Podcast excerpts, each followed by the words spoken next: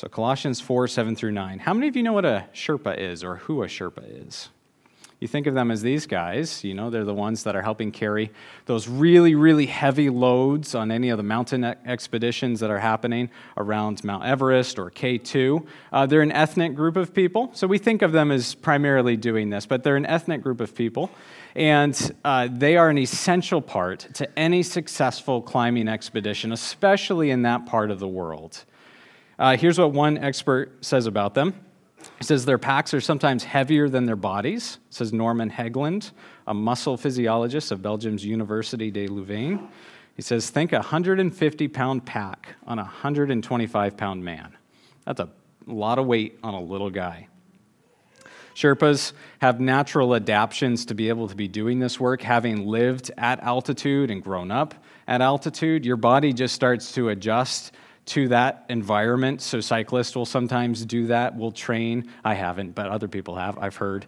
They will uh, sleep at altitude or sleep in a pressurized tent to get their body used to being at altitude, because what it does is help your body to better process oxygen. It helps your heart be able to pump that blood and oxygen better through your body, through your muscles.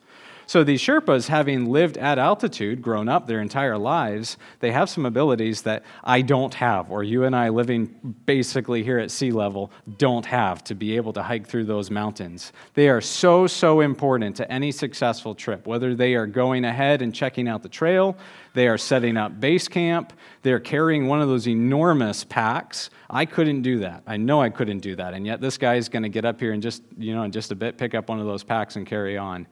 They are so, so important for the success of a trip. And so too in ministry, you need faithful, reliable people to come alongside you, to be able to shoulder those heavy loads along with you, to guide you, to lead you, to be an encouragement with you. And Paul's going to talk about two people who have been a help to him and an encouragement to him. So the first person we'll look at this morning is Tychicus. He's been a seasoned veteran with Paul. So let's read verses seven through eight. Verses seven through eight of Colossians four says, Tychicus will tell you all about my activities. He's a beloved brother and a faithful minister and a fellow servant in the Lord. I've sent him to you for this very purpose, that you may know how we are and that he may encourage your hearts. So Tychicus is Paul's go-to guy. Paul can rely on Tychicus to get the work done. He knows he's going to do it right. He knows he's going to do it well. Paul doesn't have to think twice about whether or not Tychicus is going to get the job done the way it needs to be done. So where do we see Tychicus, though? This isn't the first time that he shows up in Scripture. Uh, as we look through the rest of the New Testament, there's quite a few places where Tychicus shows up. First place we see him is in Acts twenty, verse four. Paul is in Greece. So Acts is that account of all the different journeys that he's taking. We get to see kind of a big picture view. The letters give us more insight into the, the, the actual places he's gone to, but Acts gives us that big picture view of everywhere that he's traveled all the way through. So he's in Greece at the moment when he finds and meets Tychicus. Maybe that's where Tychicus first came to know Christ as his Savior. He's from the province of Asia, so he's a Gentile. And he then joins Paul on his missionary journeys from that point forward, and they go on to Troas, is the place they go to next. And it's in Troas where that story of Eutychus happens. Some of you remember the story of Eutychus, where Paul goes to Troas, they go up into that building, they're up on, must have been at least the second story or higher, and Paul starts preaching. And he preaches, and he preaches, and he preaches, and Eutychus is a young man, and he's sitting in the window, and he falls asleep. Paul has been preaching so long that he falls asleep, falls out of the window, and he dies. But God works through Paul, does a miracle. He goes down, raises Eutychus back up. He's alive again. They go back upstairs, and Paul keeps on preaching through the rest of the night. So if you ever feel like Mark and I are preaching too long, I'm going to send you back to this story, and you can read that and say, okay, it's not so bad. Uh, but that's that's one place where we see Tychicus. He's part of that crew that was there with Paul as this is happening. We see him in Ephesians uh, in chapter six, verse twenty-one. He's part of the crew that brought the letter to the Ephesians. He's also the one who's bringing the letter here to the Colossians. And then we see him also going along with Onesimus to Philemon, bringing that letter to Philemon. We see him in Second Timothy chapter four, verse twelve, but it's a little bit more of a bleak picture there because there's Paul. He's in prison. Now he feels alone. He's getting older. He's he's uh, just needing more help. He's wanting help and support, but he needs to send these different guys out, these fellow servants out to achieve different things, reaching out to different churches and different uh, missions opportunities that they have to go and travel. And here's Paul all alone, and he sent out all of his friends. And Tychicus is mentioned as one of those people.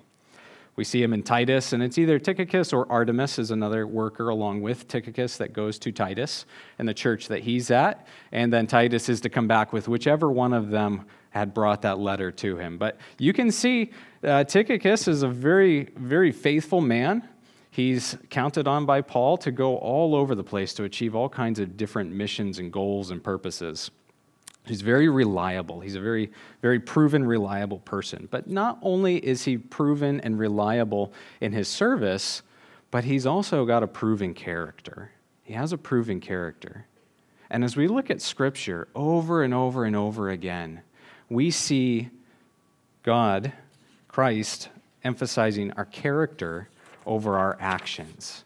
Emphasizing our character over our actions. God wants our heart to be right. He wants you to be right and changed and transformed according to His life that He works within you, according to His word, before we seek to focus just on getting those actions right.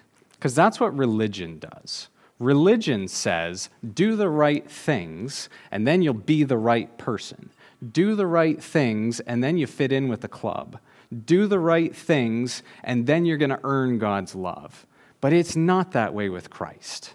It's not that way with Christ. He seeks to transform your heart, to transform your life, to transform your character, and then those things are going to follow. Those right actions will fall out of and be a natural outcome of that transformed life within you. That's why Jesus can say the greatest commandment is to love the Lord your God with all of your heart, soul, mind, and strength. Get that part right first. Love God first with all of you, every ounce of your being. Put Him first in the right place, because that's the transformative work of Christ working in you and then working through you, that then you can love your neighbor as yourself. So yes, Jesus is very concerned about our actions, but He's more concerned that our character be right. We be transformed, and let that transformative life of Christ be seen in us. Change us from the inside, and then it is seen on the outside.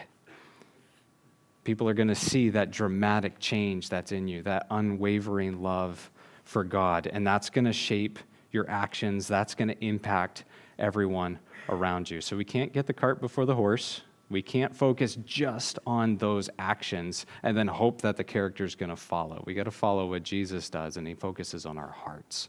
The change on the inside is just naturally going to overflow, and it's going to be quick. It's going to be seen right away. The change within you is going to be just visible to everyone. And Tychicus had that proven reliability, but he had that proven character. That transformative life of Christ was working in him and working through him. And here's how he's described by Paul.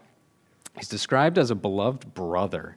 He's a loved and trusted fellow brother alongside Paul, part of that family of God. They're brothers serving together. They've been through a lot of stuff together. By the time Colossians and this letter is going out, they've been through some heavy, hard stuff together. We don't know all the trips that Tychicus took with Paul, and we can read about Paul's trips that he took and just the incredible things that happened to him and how God brought him through shipwreck and prison and earthquakes and beatings and all of those things. And I don't know if Tychicus was there for every single one of those. But we know they've been through some stuff together. We know they've been through a lot of life and a lot of ministry. And if you've ever served with anybody, whether it's on a, a short-term missions trip or raking lawns for people in the neighborhood, or it's serving in some ministry here on a Sunday morning or throughout the week, or whatever the case may be, going to Panama to bring materials to pastors, there's a special bond that you develop with those people that you serve with, because you're unified in your service to Christ. You have a brotherhood. You have a bond. And Tychicus is a beloved brother to Paul, and then to everyone else that he's serving alongside too. He's an encouragement to them, and we'll look at that in just a moment. He's also, also a faithful minister. He's reliable in his serving. He can be trusted to serve well, and he's proven this by this point in serving with Paul. But he also would have remembered very clearly and very carefully who it was he was truly serving. Who was he really serving and ministering to? Yes, he was serving Paul and ministering with him, and he was ministering to those churches, but it was first to Christ. He was first a faithful minister of Christ, because if the different people that he worked with somehow fell away and no longer follow Christ, which some of them will. We're going to look at that next week, of people that are mentioned here that at this point are doing great, but we find out later they fell away. Or if Paul himself somehow ended up out there in left field somewhere teaching something that wasn't right, Tychicus could still stay faithful as a faithful minister because he remembered who he served first, and that was Christ. That's who he served. That's who he was faithful to. Faithful to Paul, but first to Christ. Same thing for Pastor Mark and I, and any of the elders or anyone else that's doing ministry. You have to remember who you serve first. Because I've only been doing this work for maybe about eleven and a half years now, and that's not really all that long in the grand scheme of life.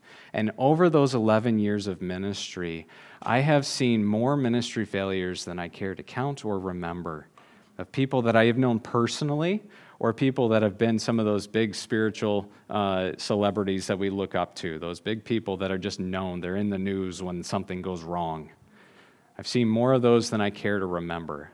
Same thing for Pastor Mark. If we're not first grounded in who we're serving, that our calling doesn't come from any one church. We are so glad to serve here and the calling that you have given us as pastors. But our calling first comes from Christ, and that goes far beyond any church or any ministry. Because if our grounding is not first in Jesus and his calling to our lives and his calling to faithfully share his word, then we are just one ministry failure away, whether our own or someone else's, and saying, this is too hard, I can't do this, and going off and doing some other type of work. But our ministry is first grounded in Christ. We're to be faithful ministers to him. Tychicus would have remembered that. He's faithful to Paul. He's faithful to those churches. But he's faithful first to Christ. He's also a fellow servant. So he's a beloved brother, faithful minister, and a fellow servant. He's a faithful bondservant of Christ, along with Paul. Remember, we, we talked about a bondservant being somebody who was a slave, but they had an opportunity to have their freedom, and they said, no, it is better to be with my master, to be his slave, than to be free. And I want to be a bondservant and be identified with him. And they would have had their ear pierced. And as their ear was pierced, it would have shown that I am a bondservant of my master. It is better to be his slave than to be off on my own. And Tychicus was a bondservant of Christ, along with Paul, along with the other Uh, missionaries and leaders that went with him, but he was a bondservant of Christ to serve the Lord, and he would have seen that in Paul. Perhaps he first saw that in Paul, and he saw that, and he said, I want that too. I want to be identified with Christ. And he went way beyond just getting the t-shirt. He also got the tattoo. Couldn't go back from there. He belonged to Christ. He wanted to identify with Christ as a beloved brother, faithful minister, and a fellow servant. He had a proven reliability. He was a seasoned veteran. He had that proven character. And he had a very important mission to achieve for Paul. His purpose and his mission was to go encourage the, encourage the hearts of the Colossians, to let them know, here's what God's doing, to bear a message to them, and then to bear the fruit as he gave that message to them as they heard what was happening. So in verse seven, here's what's happening. Uh, verse eight is where we'll read, but then we'll go back to verse seven. It says, I've sent him to you for this very purpose, that you may know how we are and that he may encourage your hearts. Verse seven says that he'll tell you all about my activities. So that's what Tychicus and Onesimus are going to do, to tell all about Paul's activities. Uh, what, what, we, what we can't get out of that is that, you know, Paul's not saying, hey guys, I took this great prison yoga class, or hey, I have this great basket weaving class, or I'm working on my welding uh, certificates and getting certified, so when I get out of prison, I've got another career option. He's not talking about those things. A better way to understand that might be to report uh, a full report of how I'm getting along. They want to know how Paul is. They really want to know, what's going on with you, Paul? How are you doing? How are you feeling?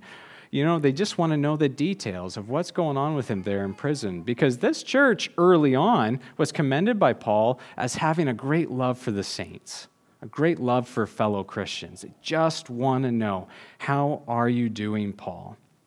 I want to know how he's doing, hear everything that's going on. And that's why Tychicus and Onesimus are going, that they might encourage the church, they might be able to share everything that's going on, they might know how they are, and just give them that full report of here's everything that's going on, here's what God is doing. So not only are they hearing, here's how Paul is, yes, he's okay, yes, he's doing all right, but they're also hearing, here's a big picture of what God's doing within his church. Because I can't imagine Tychicus and Onesimus walking up, they've got their letter, they stand up there, they read their letter and say, that is all, and put it down and walk away. You got to imagine that they were there talking with people afterwards. They were talking with people before. Maybe they had some kind of potluck dinner after they shared the letter. I don't know. But you got to imagine that as they're sharing with people, just the overflow of the incredible things that God was doing must have just poured out of them, of saying, here's what's going on. Here's, here's this letter. This is what we know was said. But you got to imagine they shared just the incredible stories of here's what God's doing. Here's a big picture. Here's what happened on our way here to you.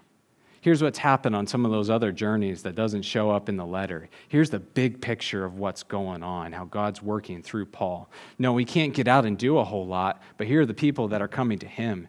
Here are the letters that he's writing. They get to see a big picture of the fact that it's God that's working. Even though Paul is in prison, the word's not bound. Carrie and Kirsten sharing with us this morning.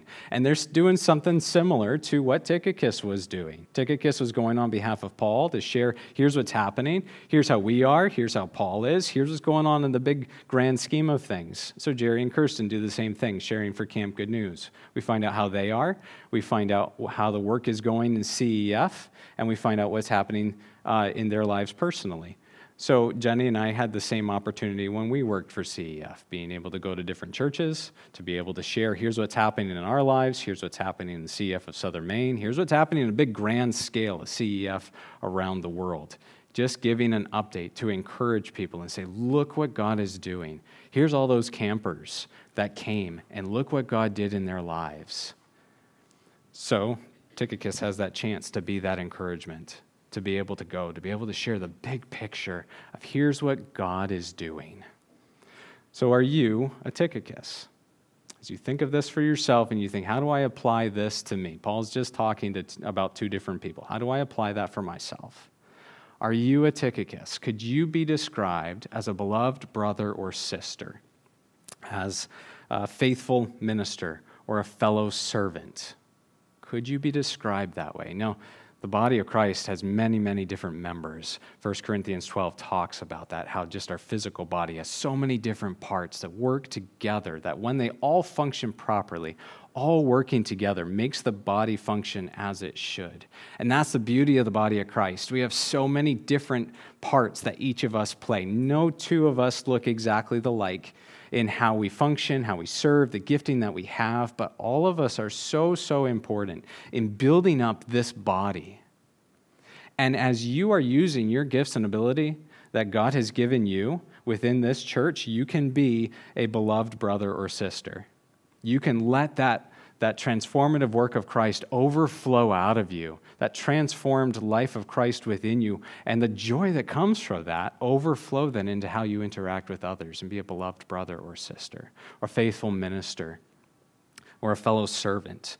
You have a gift to be used, and you've been placed here on purpose, and you can use that. It's not going to look the same for you as it does for me or the person beside you. It's going to look different. But this ought to be a goal for every single one of us, is that we're using those gifts to be a blessing to the people that are around us. Just like Tychicus, let that transformative work of Christ overflow through him. God had changed his heart, changed his mind, changed his character, and that overflowed then into how he operated and how he functioned and the joy that he spread to people. It would have been one of those just contagious things. I know you've been around those people that they just overflow with joy. Some Christians, though, we don't overflow with joy so easily. Sometimes we hide that. Sometimes we don't show that real great Uh, Doctor Ron Blue was somebody that Johnny and I got to hear in C E F. He described people as looking like they were uh, Christians, sometimes looking like they were weaned on a dill pickle. They just had a sour expression on their face. Some of you, that's not Napoleon Dynamite. Some of you know who that is. That's not who that is. Some people look that way, and they feel that way, and as Christians, we give off this sour expression and this sour demeanor. That shouldn't be how we are. We ought to overflow with joy. We have the transformative life of Christ within us, and it ought to overflow into how we interact with people, how we serve the Lord, but then how other people interact with us then, as a beloved brother or sister, a faithful minister, a fellow servant. That's what Tychicus was like. He was able to be an encouragement then to the churches, and it just overflowed out of his life. He couldn't keep that in. The transformative life of Christ had transformed him. He was a seasoned veteran. But there was also then a transformed son. Let's look at verse nine. It says, "And with him Onesimus, our faithful and beloved brother, who is one of you. They will tell you of everything that has taken place here."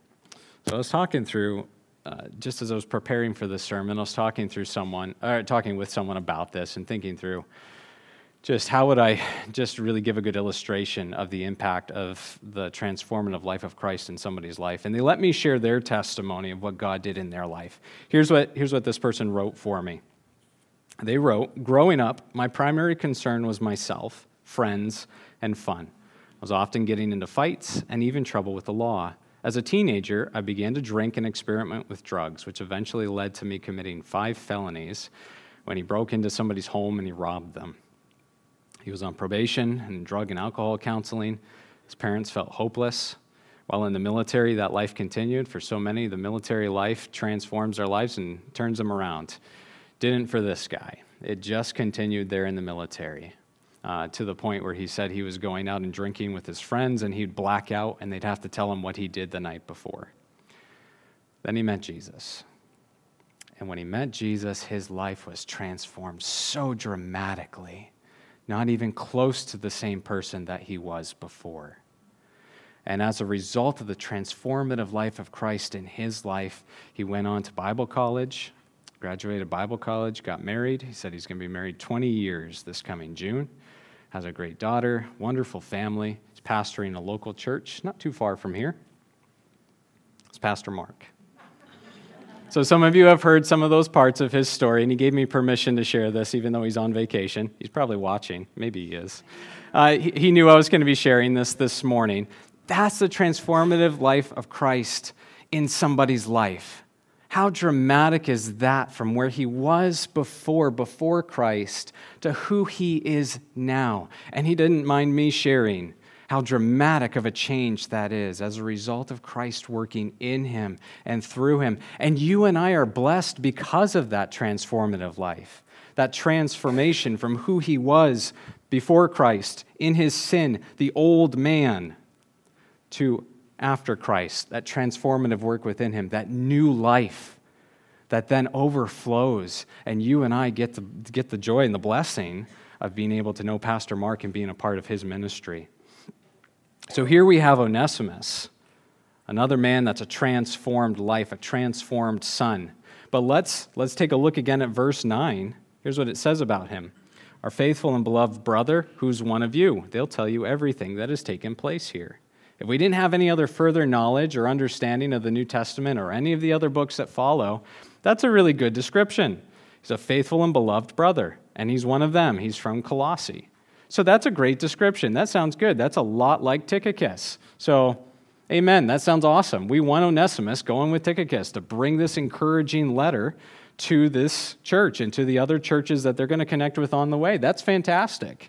Um, Hendrickson, in his commentary, says this is a holy, reliable guy. You could trust Onesimus. And if that's all we knew about Onesimus, fantastic. But we do know a little bit more about Onesimus. We do know a little bit more about him, and we're going to flip over to the book of Philemon. Go ahead and turn over there. We're going to take a look at that. You get a, you get a two for one this morning. The book of Philemon is very short. There are no chapters. It's just a very, very short letter to Philemon and the church that's there. And we find out that Onesimus is not the great little church kid we thought he was, that he sounds like in Colossae. He's not that great little church kid that went from Awana then to Good News Club and Sunday school and had a little halo that he kind of floated around by as he went through the church, blessing everybody he went past. He had a past. There was a backstory to Onesimus that we would never know just reading Colossians.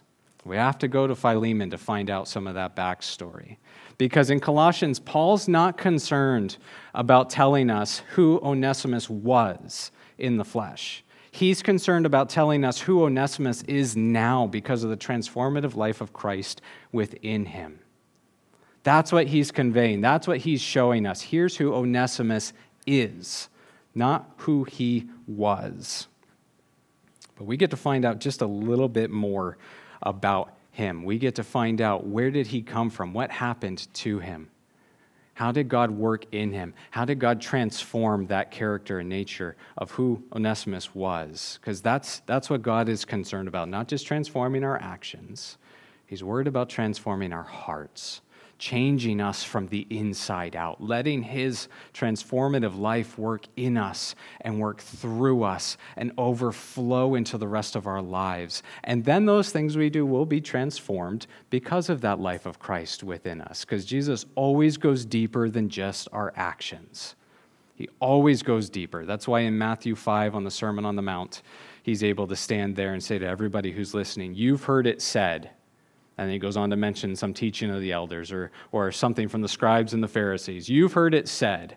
And then he follows it with, "But I say to you." And he always takes that hard thing for them to do. It was always something that was difficult. You had to be very spiritual to be able to fulfill those things, that "you've heard it said," and then follow that law. Jesus takes it deeper, and he goes to the heart behind it. He says, "You've heard it said, you shall not murder." Okay, so don't murder people. But Jesus says, if you even are... are say in your heart that you hate your brother, that's the same as murder. Jesus takes it that next step further.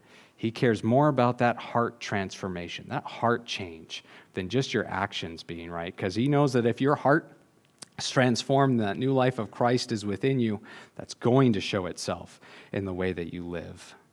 He always goes deeper. So let's go a little bit into Philemon and just see what's happening here with Onesimus. So very short letter. And we see Apphia and Archippus also being addressed here at the start of this letter in the church that's in their home.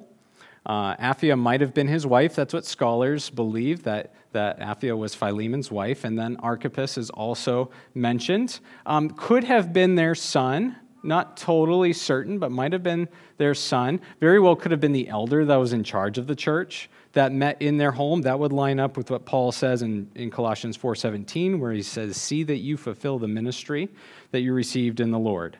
So either way, this letter is written to the church. There it's written to Philemon. It's a public letter.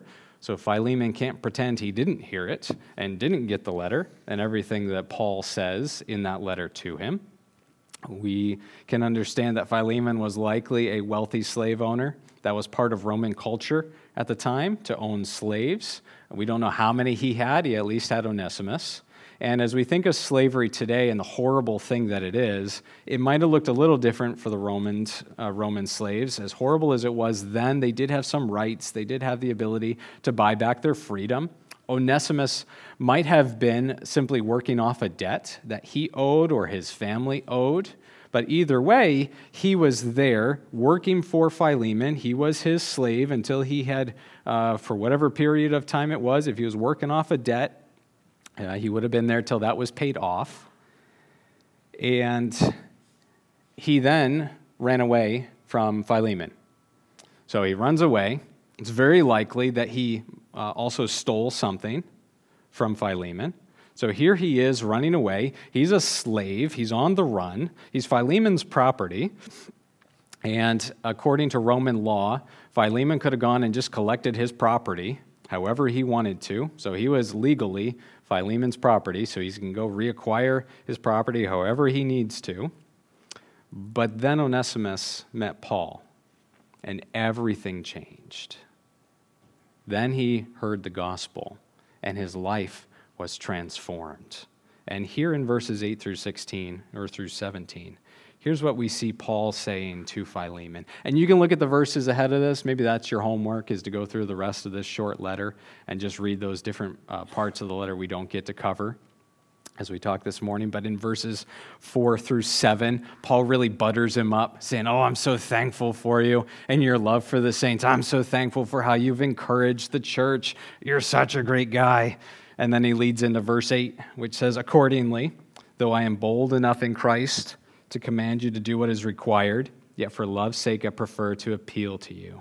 I, Paul, an old man and now a prisoner also for Christ, so he's really laying it on heavy. I appeal to you for my child Onesimus, whose father I became in imprisonment, his, his spiritual father. He led him to Christ, so he's his spiritual father. Onesimus is his spiritual son. Formerly he was useless to you, but now he's indeed useful to you and to me. So one thought is that Onesimus means useful, but he wasn't very useful to Philemon. So now he's both useful to Paul, but also to Philemon as he's going back. It says, I'm sending him back to you, sending my very heart. I would have been glad to keep him with me in order that he might serve me on your behalf during my imprisonment for the gospel. But I preferred to do nothing without your consent in order that your goodness might not be by compulsion, but of your own accord. For this perhaps is why he was parted from you for a while, that you might have him back forever, no longer as a slave, but more than a slave, as a beloved brother, especially to me, but how much more to you, both in the flesh and in the Lord. So if you consider me your partner, receive him as you would receive me. So he's he's laying it on there pretty heavy. Everybody knows here's what Philemon is now going to have to do to respond to what Paul wrote in this letter about Onesimus. And what happened in Onesimus's past is part of his story. That is part of his story. But it didn't define him anymore. Being a runaway slave, probably a thief, did not define him anymore. Christ defined him. It was Christ that defined him. And in Colossians, again, we never see any mention of the fact that that was his past. Because Paul's not concerned about saying, here's who he was. He was one of them. Very likely they knew just exactly who Onesimus was. And they knew very likely just exactly what he did. But that doesn't define him anymore. That transformative life of Christ within him is what defines him.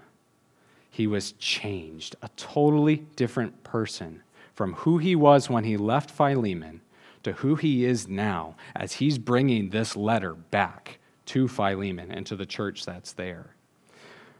But how quick are we at times to look at somebody, to look at somebody's life? Maybe we know who they were before Christ, or we know their backstory, and we look at them and say, whether we say it out loud or we just think it, we say, what can they do for Christ? What can they do? That was their past. That's what they were like. How in the world can they do anything for Jesus? And whether we say that out loud or we just think it, that's not just doubting that person. At its heart, that's doubting Christ and doubting the transformative, total transformation that he can make in somebody's life to totally turn them around from who they were, to transform them into who they are now, because when we are in Christ, we're not who we once were. Second Corinthians five seventeen is so helpful for this. It says, therefore, if anyone is in Christ, he's a new creation. The old has passed away. Behold, the new has come. That's who we are in Christ. When we have trusted in Jesus Christ as our Savior for the forgiveness of our sins, we are a new creation. The old you is gone. It does not exist anymore. You may still have consequences that you've got to deal with of having lived that past. You may still have to deal with that. Onesimus still had to go back to Philemon. Maybe there were some things he had to deal with going back that had to be taken care of. Paul himself even talks about, if there's a debt that's owed, I will pay it. And he says, you can trust me, I will pay it. So there might have been some, some repercussions as he goes back, just natural consequences of the way that he lived. Maybe the same is true for you. but you're not who you once were. And Jesus and God the Father will never drag those things back up to accuse you of what once was, of who you were, because your sin debt that described you, that was stapled to you, it was the debt that you owed because of your sin, was fully and completely paid for on that cross. We just talked last week at Easter, Jesus saying, it is finished. He completely and fully, completely paid the price for our sin. Done, gone, finished, paid for, and then rose again. Our sin is covered. Our sin is paid for. If you've trusted in Jesus Christ as your Savior, that receipt that showed what you owed is gone. He took care of that. And he's never going to drag that back up to show you, see, you owe this still. See, you have not yet paid this. You deserve this. None of that. God the Father will never bring that back up because you are not the old man you were. Your debt has been paid, and behold, the new has come. You are a new creation in Christ. You're not who you were. You've been transformed. You have that new life in him, and that overflows into how you interact with everybody else around you. And you don't have to drag those things back up in your life. Sometimes we do that. Sometimes we want to drag those things about who we were in the past back up and dwell on those things and say, oh, I feel like I've got to, you know, if only I, if I can just do this and make up for that way back. You don't have to, because it's paid for. You're not who you were. You're a new creation. Onesimus is coming back to Philemon. He's not the same man he was. He's not the same person that he was. He has that transformative life of Christ going, flowing through him. He still had to go back to Philemon, his same old master, but he wasn't the same old Onesimus. He might have had to deal with some repercussions going back, but he was never going to be accused by God the Father, because he'd been forgiven. He had been transformed. And in Christ, this man who once was a runaway slave, probably a thief, breaking the law, had been transformed and changed. And now he's a beloved brother, transformed by the work of Christ in his life, declared righteous in, in God's eyes. So we can't go any further in this part of our sermon without going back first to Colossians one, twenty-one and twenty-two and remembering where we were when we started the book of Colossians, that transformative life working in us. Here's who we were before. It says, and you who once were alienated and hostile in mind, doing evil deeds. That's who we were. He has now reconciled in his body of flesh by his death in order to present you holy and blameless and above reproach before him. That's who we are in Christ. That's who Onesimus was in Christ. And now Paul can say he's a beloved brother, alongside with Philemon, fellow servants of God, fellow servants, bondservants of Christ. And Paul's already addressed earlier on in this letter, both slaves and masters, you both serve Christ. He's a trans. Formed man. He's not who he was. In God's eyes, he's transformed.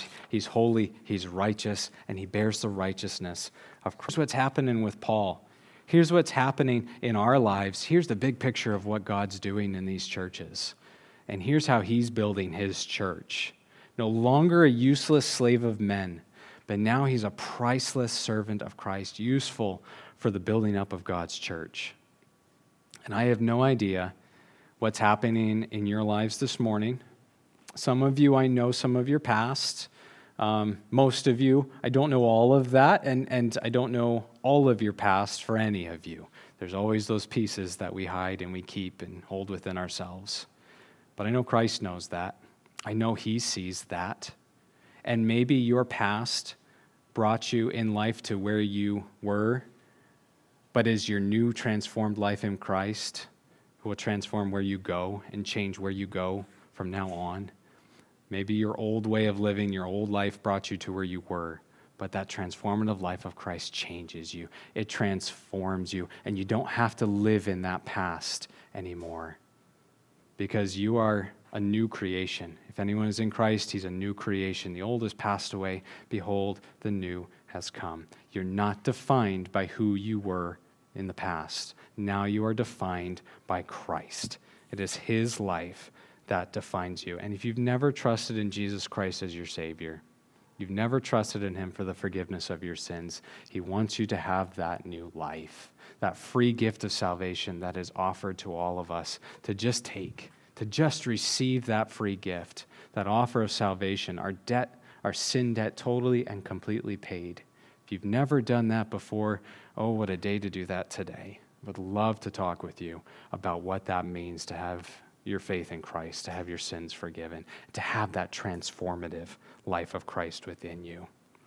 Two faithful men, two men transformed by Christ who allowed themselves to be used. Tychicus, being that seasoned veteran, letting that life of Christ transform him, to reshape him, and then to be a blessing to all of those that he interacted with. And then you have Onesimus, the transformed son, just brand new in the Lord, and yet already being seen as being beloved and a faithful minister, serving alongside Paul and Tychicus, and encouraging the church. Let God use you. I don't know where you're coming at from this morning, but you can let his life transform you. Let that transformative life of Christ in you define who you are, and then let that overflow into the world and as you interact with the people around you today. Let's pray. Father, we thank you for your word. We thank you for just both examples here, Lord. It's it's encouraging to be able to look at somebody's life who has been faithful and served faithfully and been a seasoned veteran, and how they stayed strong and true because they let you transform them. And it didn't matter if others fell away, they were faithful to you. They stayed strong and focused on you. And then to see somebody so brand new in their faith and such a past and so much going on, but they were transformed so dramatically different because of your life in them. Father, I pray that we might let our lives be transformed by you as your word fills our hearts, transforms our minds. I pray then that it would overflow into how we interact with this world, and they might see you, Jesus. In Jesus' name, amen.